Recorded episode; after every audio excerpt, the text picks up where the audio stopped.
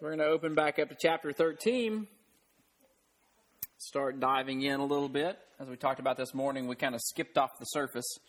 We're going to try to get a little bit deeper this afternoon. I'm not promising too much, but we're going to try. So as we left this morning, we were looking at what I said was the picture of the kingdom, and we started giving some just very big picture snapshots of what Christ says the kingdom is based off of the whole entirety of these parables and those were that it was made up of the children of God and those who were not, that it encompasses the whole world and it's not secluded just to a people or a location, that there are those within the kingdom who are placed there by the devil and are the tares sown among the wheat. That there are those among the hearers of the word of the kingdom that don't have the hearts to understand and hear. The kingdom is an exponential growth kingdom it can begin as a little thing, but grows to encompass much. And that the kingdom is a treasure to those who know it, hear it, and understand it. So, those are just, like I said, some very big picture characteristics of the kingdom of God. And like we said this morning, again, we want to reiterate that the kingdom of God is 99% of the time talking about here. It's not talking about heaven. Again, when you go through those characteristics we just listed, you'd have to say, okay, that has to be here because you don't have sowing of tares amongst the wheat in heaven. Okay, so in heaven is a final glory separation. Okay, that's what Christ speaks of at the end of some of these parables that he is ending all things at a point, and when that point comes, he will separate the children of God from the wicked. And so you have that kind of separation happening here, not in eternal heaven. You don't have tares in heaven. So here we continue on looking at this, and we're actually going to dive in, hopefully this morning, this afternoon, to three of the parables, as we talked about from the picture of the kingdom. Remember, when we organize the parables, we organize them into three sections out of Matthew chapter 13. So there's one, two, three, four, five, six, seven, eight, technically nine parables mentioned in this but we organized the eight of them into three separate categories. The sower, weeds, and the net all fall under the picture of the kingdom category. The mustard seed and yeast falls under the growth category, and the treasure and the pearl falls under the treasure category. So we're going to try to open up the picture of the kingdom category today and just get a little little glimpse at what he was talking about. I do think it is important for us to go back and look at some of the teachings that Christ has already done on the kingdom of heaven while he's been preaching through Matthew. So if you go back to Matthew chapter 5 and verse 20, for instance, he will say this For I say unto you that except your righteousness shall exceed the righteousness of the scribes and Pharisees, ye shall in no case enter into the kingdom of heaven. Matthew 7, verses 21 through 23. Not everyone that says unto me, Lord, Lord, shall enter into the kingdom of heaven, but he that doeth the will of my Father which is in heaven. Now, we hearing that phrase come up a lot. Many will say to me in that day, Lord, Lord, have we not prophesied in thy name? And in thy name have we cast out devils? And in thy name done many marvelous works? And then will I profess unto them, I never knew you. Depart from me, ye that work iniquity. Chapter 8, verses 10 through 12. When Jesus heard it, he marveled and said to them that followed, Verily I say unto you, I have not found so great faith, no, not in Israel. And I say unto you that many shall come from the east and west and shall sit down with Abraham and Isaac and Jacob in the kingdom of the heaven. But the children of the kingdom shall be cast out into outer darkness. There shall be weeping and gnashing of teeth. Now, these three examples he's already given, okay, are really important to hold on to as we enter into the parable teachings, okay? Because again, as we talked about, when Christ said he was going to teach in parables, he did it to be exclusive, okay? He did not do it to be greater inclusive.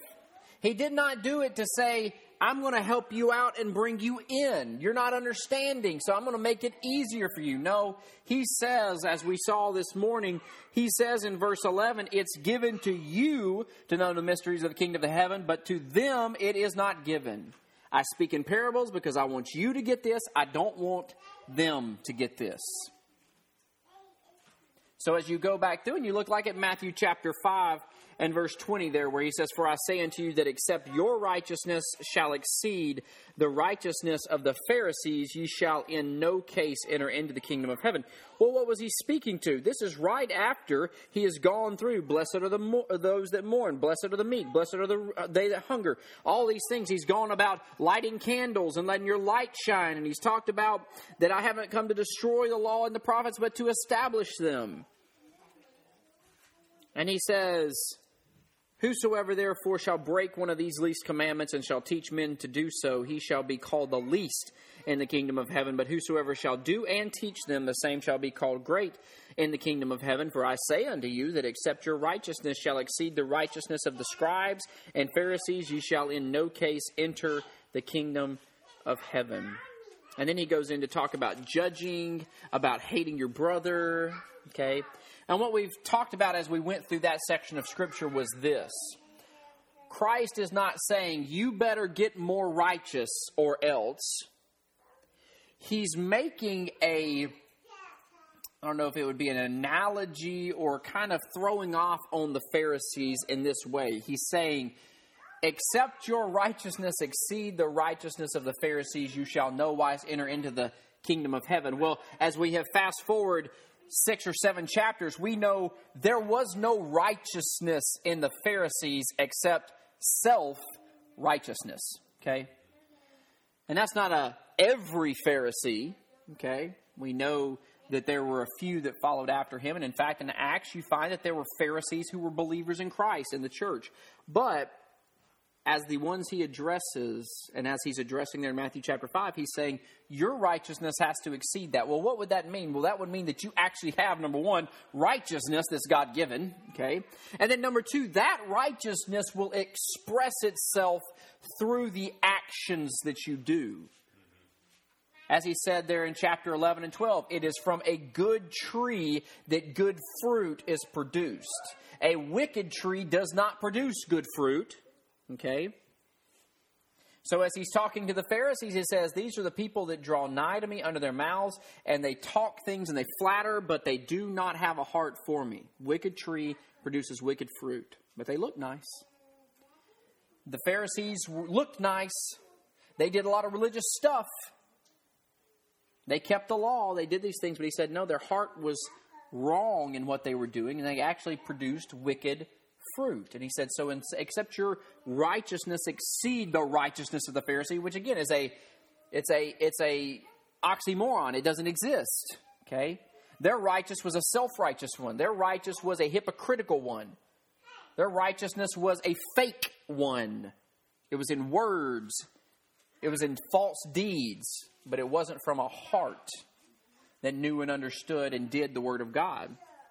So notice though that he says there is a tie-in with that, and this is what we're talking about. This is one of those things where it says there is no case that they will enter the kingdom of heaven. Okay, and we discussed this this morning that 99% of the time is talking about here in this earth. And you say, well, how can you be in the kingdom but not be in the kingdom?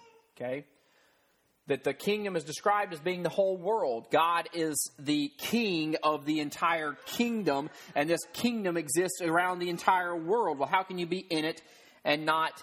In it. And what we were discussing this morning was the same analogy that you have with countries being in the Roman Empire, but there were citizens of Rome and then there were non citizens of Rome, both existing in the Roman Empire. Citizens obtained a greater benefit of certain class distinctions, opportunities, and things that the non citizens never obtained.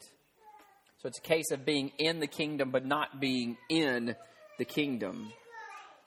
The second example he gives there is not everyone that says unto me, Lord, Lord, shall enter the kingdom of heaven, but he that does the will of my Father which is in heaven. I think this is so important to grasp as we're going forward in these parables, because there's so many of these parables that kind of get twisted and you know maneuvered around, and this is not a new teaching. This is these parables are not teaching a new concept. Jesus has been teaching this the whole time. And so he says it's not just the verbal assent. It's not just saying Lord. It's not even, in this case, doing things, quote unquote, in his name. These people say they have prophesied in his name, they've cast out devils in his name, they've done many wonderful works in his name. You say, well, either A, they're lying, or B, this really happened. Well, Jesus doesn't call them out on their lying, so you have to assume it really happened. So you say, well, but what then matters? I mean, obviously they're doing these things in the name of God. Does that not count for something? Jesus said, no, because I never knew you. And actually, you work iniquity. Whoa, that's, that's some harsh criticism there, Jesus. You're taking these people who've done a lot of religious stuff, quote unquote, in your name, and you're saying you're actually working iniquity. So then, what Christ is saying is that it's not just doing the religious stuff that matters, it's doing the will of my Father. Well, what was the will of the Father in chapter 12 at the end when he was talking about his family? When he said, Those who do the will of my Father are my brothers and my sisters and my mothers. What was the will of the Father? It was to hear the Word of God and to do it. So, this is how Christ uses this as kind of a separation factor. He said, You will have those who say they follow me. They say they're believers in Jehovah. They say that they are religious. And in fact, they do a lot of religious stuff. But they're not doing the will of my Father. They're not doing the word. They might hear it. They might hear it all the time. They might hear it. They might purposefully put themselves in places to hear it. But hearing it alone doesn't count. Doing a lot of other religious stuff doesn't count doing what the Word of God says counts. So, this is where he would get into loving your neighbor stuff. Well, the Pharisees were all about loving their neighbors in the context and to the degree in which they saw fit to do it. Okay? And they would claim, yeah, I've kept that law. I've done that commandment. I haven't transgressed that. He said, well, what about helping the Samaritan in the ditch? Oh, no, no, no, I wouldn't do that. That would make me unclean. What about doing the love to your enemy? Well, I wouldn't do that. In fact, didn't the Old Testament say you should love your neighbor but hate your enemy? No, it actually didn't. Well, what about honoring your father and your mother? Oh, yeah, we do that. Well, except, you know, sometimes what we'll do is we'll take the money we should be providing in support of our mother and our fathers. And what we'll do is we'll say, Oh, I'm sorry, mom. I'm sorry, dad. I would support you, but I've already given that money to the temple. But it's for a good cause. It's a religious stuff I've done. Makes me look good, gives me good self righteousness. But as far as keeping what God had commanded me to do, yeah, well, maybe I didn't actually do that. I heard it, but I didn't do it. But I replaced it with my own stuff, my own religious stuff, and walked away from it going, man, what a good person I am. Lord, Lord, haven't we done all these things in your name? Haven't we given all this money to your temple? Haven't we kept your commandments? I've never killed anyone, have you? I've done all this stuff in your name. Why am I not being honored? Because I never knew you. Depart from me, you who work iniquity. Matthew chapter 8. When he heard it, he marveled, talking about the Roman soldier who he says, I've not seen such a great faith, no, not in all of Israel. And he says that many shall come from the east and the west and shall sit down with Abraham, Isaac, and Jacob in the kingdom of heaven, but the children of the kingdom shall be cast into outer darkness there will be weeping and gnashing of teeth. Again, seems like a weird statement. What he talks about that is that there's going to be many who come and sit down in the kingdom. And he's using the great patriarchs of Israel. He's talking about Abraham and Isaac and Jacob, okay? Man, that's who we were going to eat with, right? That's what the kingdom was all about. That's what the Jews longed for. We all go back to Abraham, Isaac, and Jacob. The kingdom is prepared for us. We have the lineage, we have the religion, we have the stuff. And he says, No. He says, Actually, you see this Roman centurion over here who has no connection to the kingdom whatsoever. There's no lineage, there's no right, there's no duty, there's nothing in him that you tie back and go, Oh, yeah, child of Abraham right there. He says, This guy, he's going to sit down with Abraham, Isaac, and Jacob. Why? I have found faith in him that I have not found in all of Israel.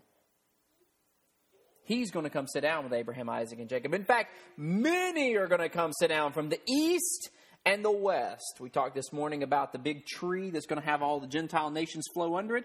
From the east and the west, they're all going to come down and sit in the kingdom and have a dinner with Abraham, Isaac, and Jacob in fellowship through faith.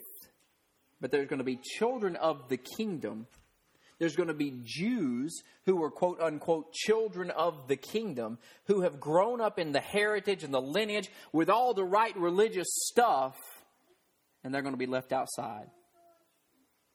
Say, well, how can that be? Because they don't have faith. They don't have faith. Well, where did they get that faith? Well, God gave them that faith. So what you're saying is that they were doing a lot of religious stuff, but they weren't doing it by faith. Exactly. In fact, in the in the uh, Hebrew letter and other places, he'll talk about they were hearing the word of God, but it had no effect in them because it wasn't mixed with faith. Did, did, didn't ring true with them. Didn't have an effect with them. They heard the word of God, they just didn't do it. Why? Because they don't have the capacity. They don't have the faith. They don't have the will. Okay, as it would say that I gave them both the will and the do, okay, of my good pleasure. Without faith, it is impossible to please Him. That's not saying just specifically that without faithfulness, it's impossible to please Him. Remember, belief and believing in God is a product of faith. You cannot have that without faith. Faith is the thing, the evidence of things not seen. It is a God given fruit of the Spirit that allows one to know God and to see God and to believe God and to do the will of God. And without it, it's impossible to do those things. So he says there's going to be plenty of the children of Israel who are going to think, I'm in because I'm part of that group. And he says, as he will tell you in Galatians, it's not the natural lineage of Abraham, but rather the faith lineage of Abraham that matters. It's not the circumcision of the flesh, the natural religious thing. It is the spiritual, faith based religious thing that matters in the end. So when we ask the question, why did Jesus teach this way? And we talked about this this morning. And in one very simple reason, he did teach this way because it was a fulfillment of a prophecy that was made about him. Now, again, I always talk, we kind of tell you in this way. The scripture will say he spoke these things to fulfill the prophecy, okay? The prophecy was made because he was going to speak those things, okay? It's not like Jesus was coming up here going, okay, guys, I've got four more prophecies to fulfill here. And so, okay, so it says that I'm going to have vinegar. Hey, grab me some vinegar, guys, because I got to fulfill this prophecy to make it work. No, God made the prophecy because God knew what was going to happen. Okay? So when God made this prophecy about speaking in parables, it wasn't like Jesus goes, Well, I wouldn't normally do this, but I guess today I got to teach in parables because, I mean, God already said I had to do it but the writer is recounting the fact that he spoke in parables because it was prophesied he would speak in parables. Okay? And he's giving a good tie in there to show you it was fulfilled. Jesus never let a prophecy down. Because if he did, then that would mean that God wasn't accurate in what he said was going to happen two or three thousand years ago. Well, that wouldn't work out very well now, would it?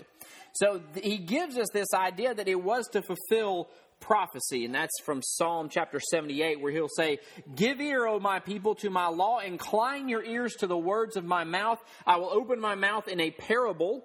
I will utter dark sayings of old. That dark is just mysterious, hidden, which we have heard and known, and our fathers have told us. We will not hide them from their children, showing to the generation to come the praises of the Lord and his strength and his wonderful works that he hath done.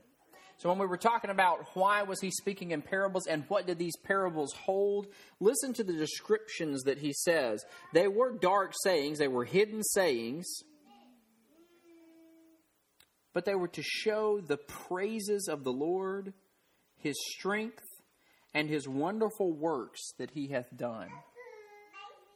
So when we talk about these parables, there is some weighty, glorifying content within them. So we need to keep that in our lens as we're going through it.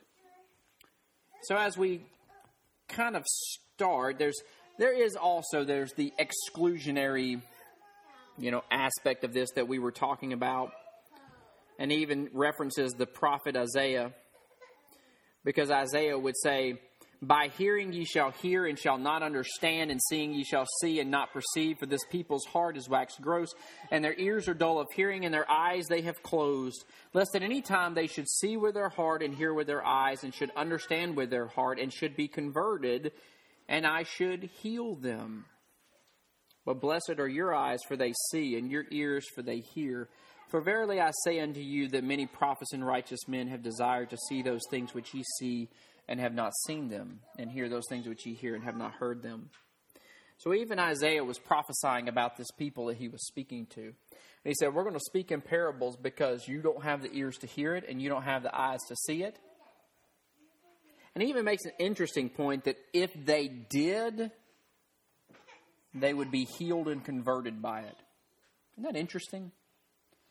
He'll say over in Mark, I think it is, in Mark in reference to this same kind of this same parable.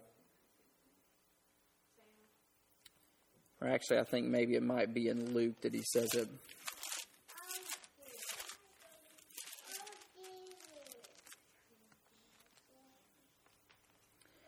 in Luke, he'll say this. Now, we'll read the parable of the sower and the seed again. Behold, a sower went forth to sow, and when he sowed, some seeds fell by the wayside, and the fowls came and devoured them up. Some fell upon stony places where they had not much earth, and, and forthwith they sprung up because they had no depthness of earth or deepness of earth. And when the sun was up, they were scorched, and because they had no root, they withered away. And some fell among thorns, and the thorns sprung up and choked them. But other fell into good ground and brought forth fruit, some in a hundredfold, some sixtyfold, some thirtyfold. Who hath ears to hear, let him hear. Now, let me tell you what Luke Luke's account explains the parable as. Unto you it is given, this is Luke chapter 8, verse 10. Unto you it is given to know the mysteries of the kingdom of God, but to others in parables, that seeing they might not see, and hearing they might not understand. Now the parable is this the seed is the word of God. Those by the wayside are they that hear. Then cometh the devil, and taketh away the word out of their hearts lest they should believe and be saved. They on the rock are they which, when they hear, receive the word with joy, and these have no root, which for a while believe, and in time of temptation fall away.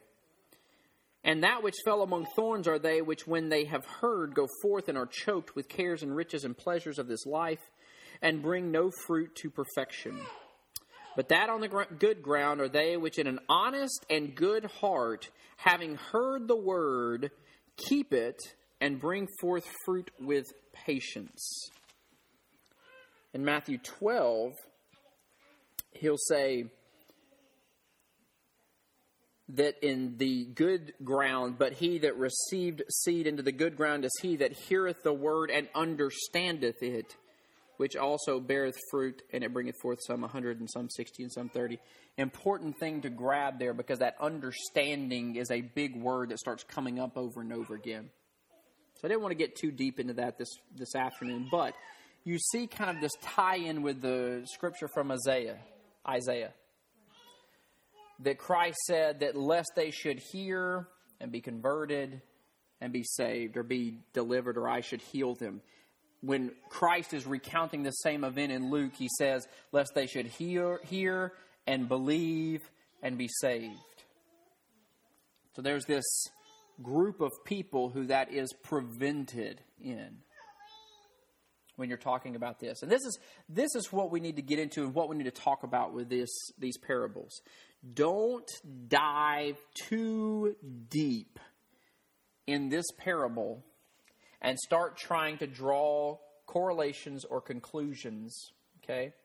Because you'll end up getting confused. This is what we want to try to do from a little bit of an altitude view. When you look at these parables, like we talked about, that we are looking at what this snapshot of the kingdom is the picture of the kingdom coming from the sower and the seed, the wheat and the tares, and the net. Remember, the net parable was one that said,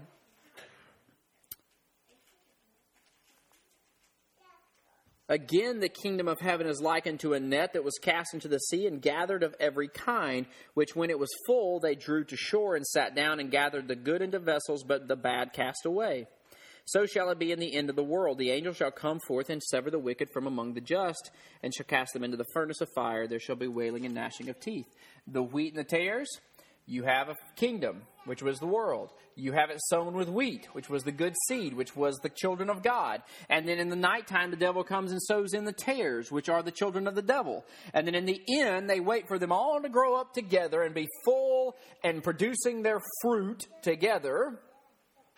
And then in the end, the angels are sent to cut them all down and separate them apart. Well, you notice the wheat and the tares and the net are extremely similar. They're painting similar pictures. The parable of the sower and the seed is painting a similar picture as well. So that's why I classified them all together. These are a picture of the kingdom. So what we gather, what do we gather from this picture? Real quick. What do we gather from this picture? Much like what we said this morning, the kingdom of God is going to possess both children of God and non children of God. Okay? And again, there's those who can enter in, and there's those who can enjoy the blessings, and there's those who are citizens, so to speak, and then there's those who are just cohabitating in the same space. If that makes it a little bit clearer.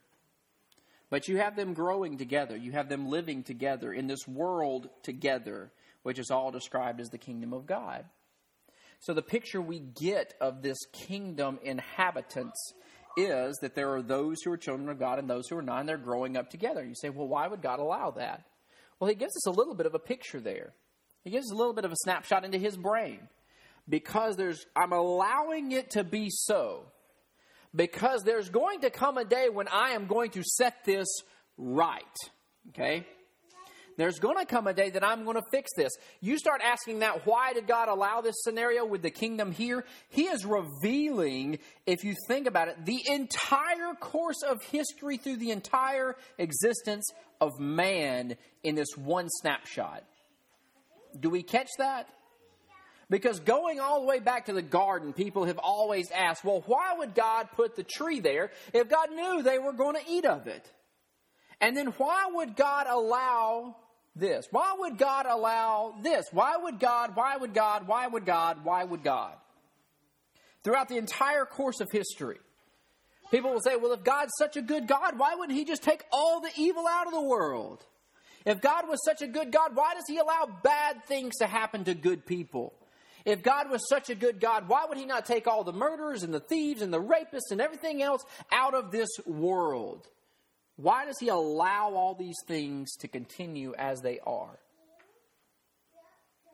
Well, in Matthew chapter 12, you get a sneak peek. In Matthew chapter 13, I'm sorry, in Matthew chapter 13, you get a sneak peek. In Matthew chapter 13, you get God talking to angels and saying, The devil has corrupted what I had originally intended. Is that not a story we've heard before? Is that not a story, story we've heard before? the devil came into a perfect garden and corrupted what God had originally intended to be good. So then, what was God's recourse for that?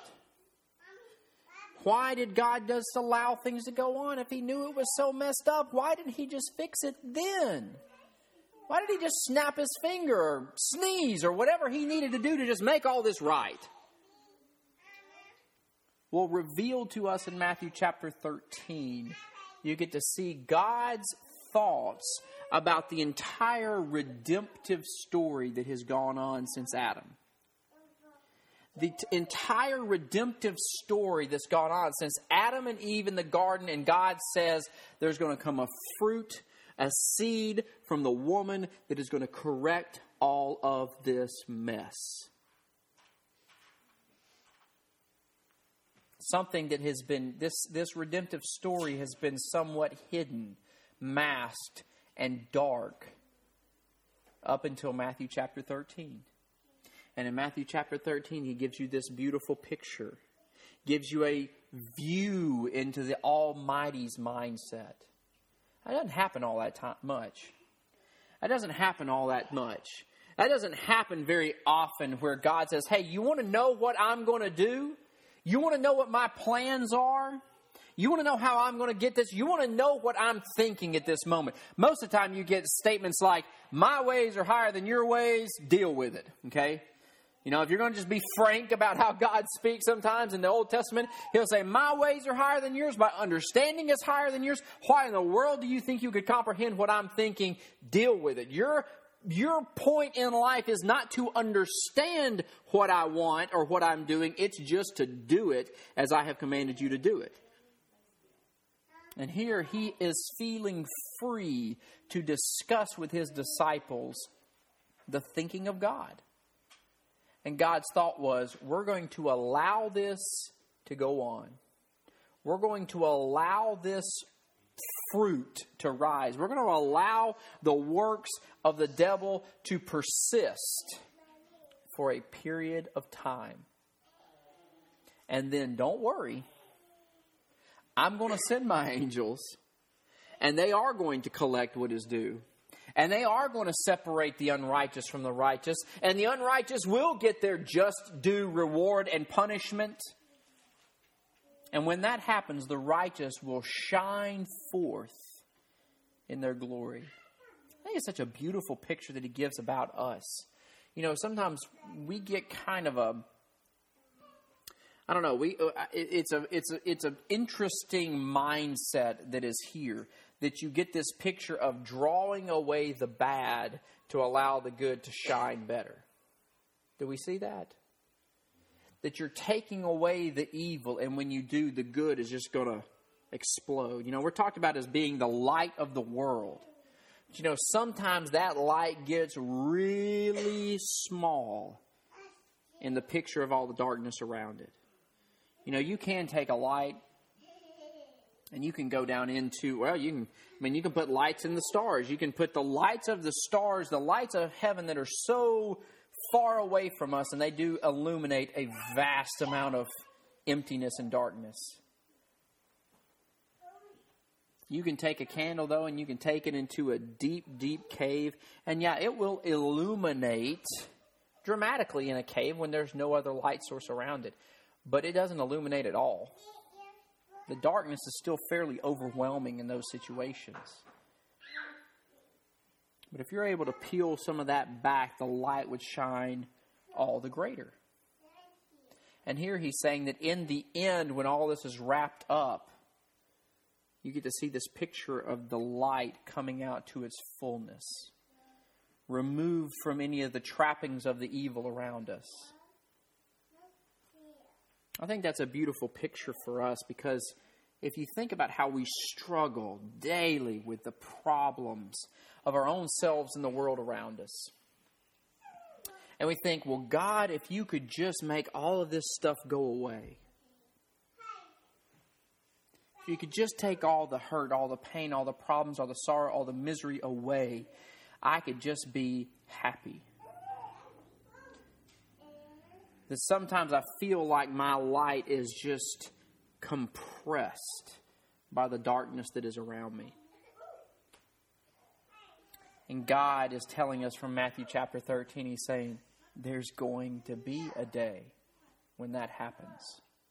There's going to be a day that it's not just that I take the darkness away from you and you get to shine bright, but you get to stand by the billions of other candles that have been shining this whole time, and all the darkness is going to be taken away, and the light is going to be so fantastic and surrounding and encompassing and engulfing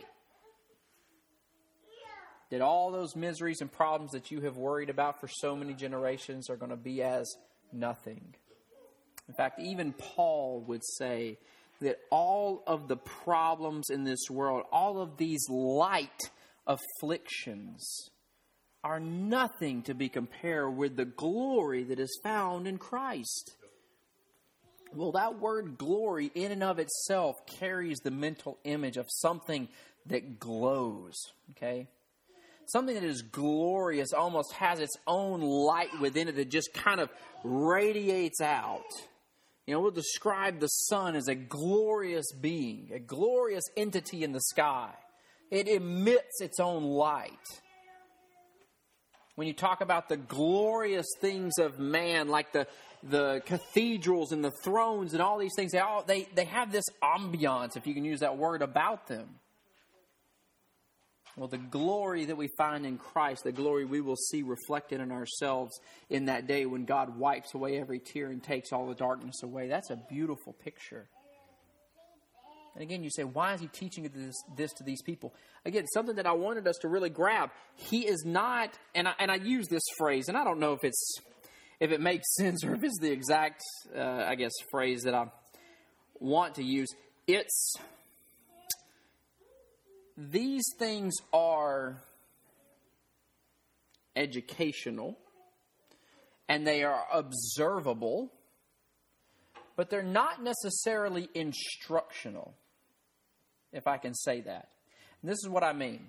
Okay, they're educational in that they're teaching you something. They're teaching you a condition and a state and an observable kind of truth, okay? They're not instructional in that these parables are not to teach you how to get to a point. Okay? So that's why they're even in the parable form. They're not here to go, if you do X plus Y, it will equal Z. And I say that because when you're looking at the parable in particular of the different soils, there's sometimes people will take this, and this is just, you know, it's not right or wrong again. We can argue and have debates and discuss this further if you wanted to. But in my observation with this parable, there's all this back and forth and trying to figure all this stuff out and making it everything and all this and about soil preparation and all these things. These are not instructional. He did not give this to tell you how to prepare your heart to better receive the Word of God and produce fruit. Okay? This is not an instructional parable. This is an educational, observational parable. Same thing with the wheat and the tares. Is that instructional? Is he teaching us something about how to live our lives? No, he's saying this is the reality you will see in the kingdom. There will be wheat and there will be tares. Okay? And when he goes on to the net, he says, This is the snapshot. This is the observation. This is the educational moment. This is what you will see in the kingdom. The kingdom is this big net. It has gathered and will gather people of every variety. So it gathers Gentiles, Jews, black, white, Asian, all that. But more to the point of what he's teaching, it's going to gather both believers and non believers. And he said, In this net, you will have everyone together, much like the wheat and the tares. But in the end, and I love how you get these two descriptions. And think about it too, because you've got an agrarian and a, what it would be a fishing society. There's the agrarian and then the fishing society, whatever that's called. Aquatic, maybe that. Okay? You have an agrarian culture. They're all about grain and food and all this stuff. You also got a bunch of fishermen, half of which are apostles. And in both of these scenarios, he says, in the scenario with the net, you're going to have the fishermen, they're going to gather. I think it's kind of a little bit weird that he also calls his apostles fishers of men. But in the end, the angels are going to sit down and they're going to check out the bad and they're going to gather the good. The same, same picture that he's giving there. It's not instructional. He's not talking about how you go fish. He's not talking about how you kick out fish. In fact, if you notice in those examples, none of those involve men in an active sense, like we talked about this morning. Who separates the wheat and the tares? The angels under God's command, not the men. Who separates the fish?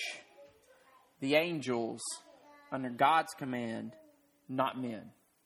It is not our responsibility. Just go ahead and breathe a sigh of relief on that. It's not our responsibility to figure out who's a wheat and who's a tare, or a weed, whatever you want to call it.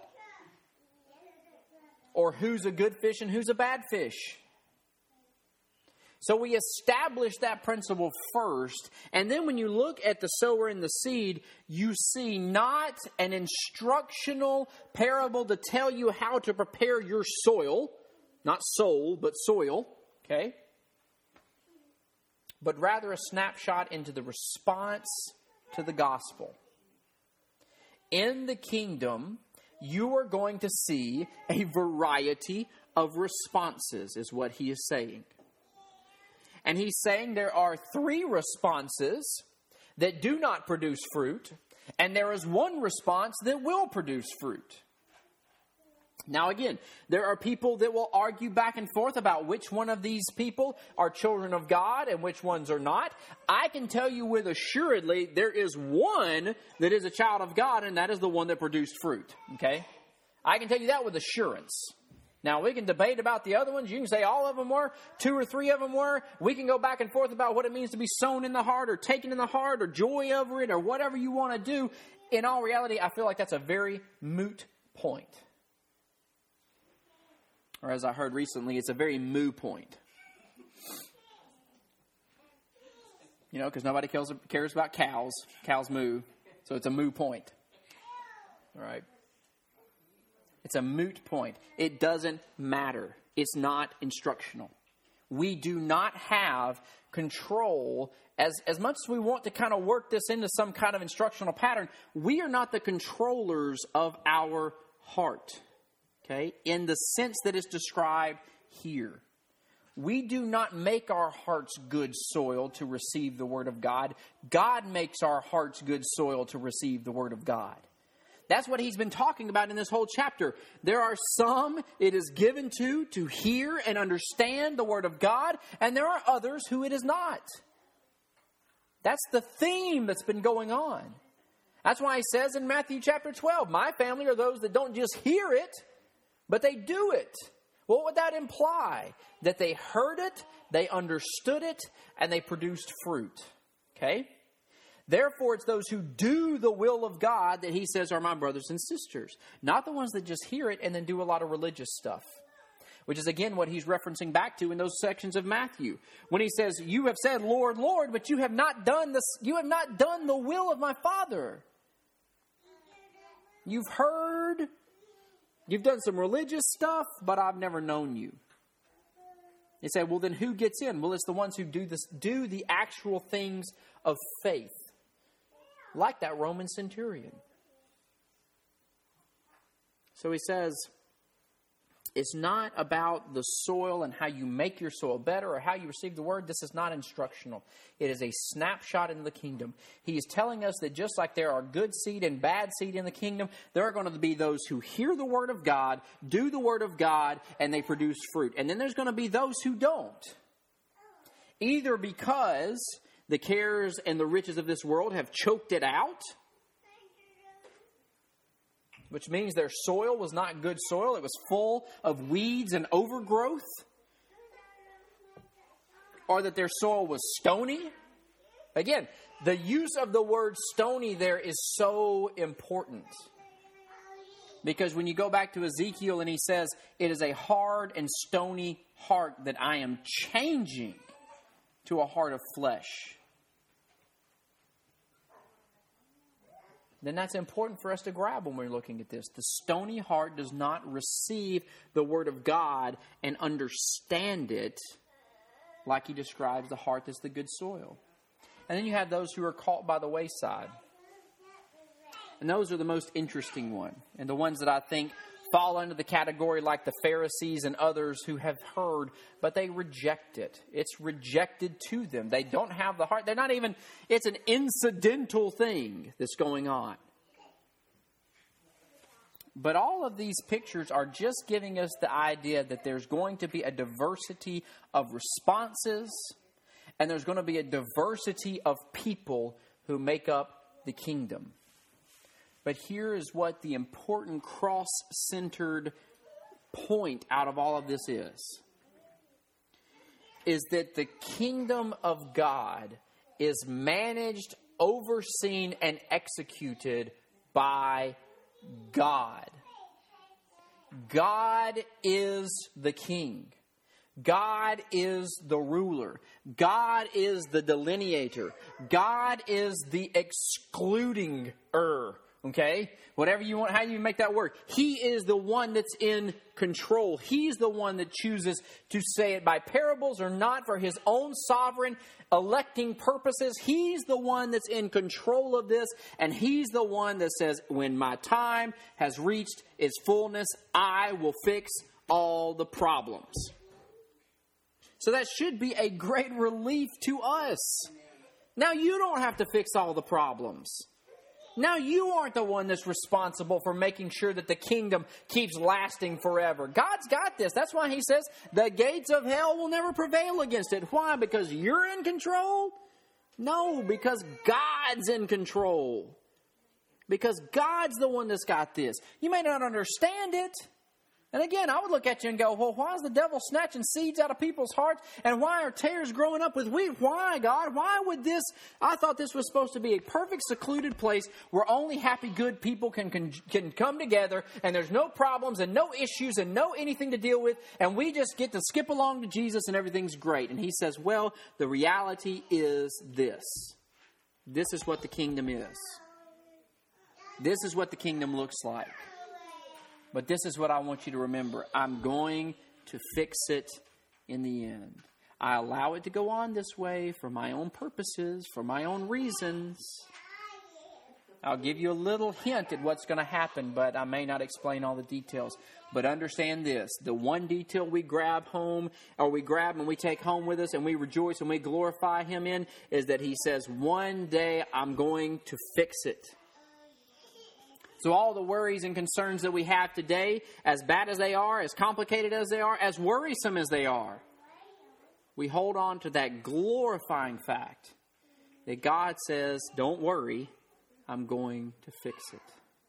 I'm going to take care of it. So, may God bless us to kind of rest in that sweet knowledge this afternoon. That world, the world is complicated, the kingdom of God is complicated. But God said, I'm in control and I'm going to take care of it. May God bless us.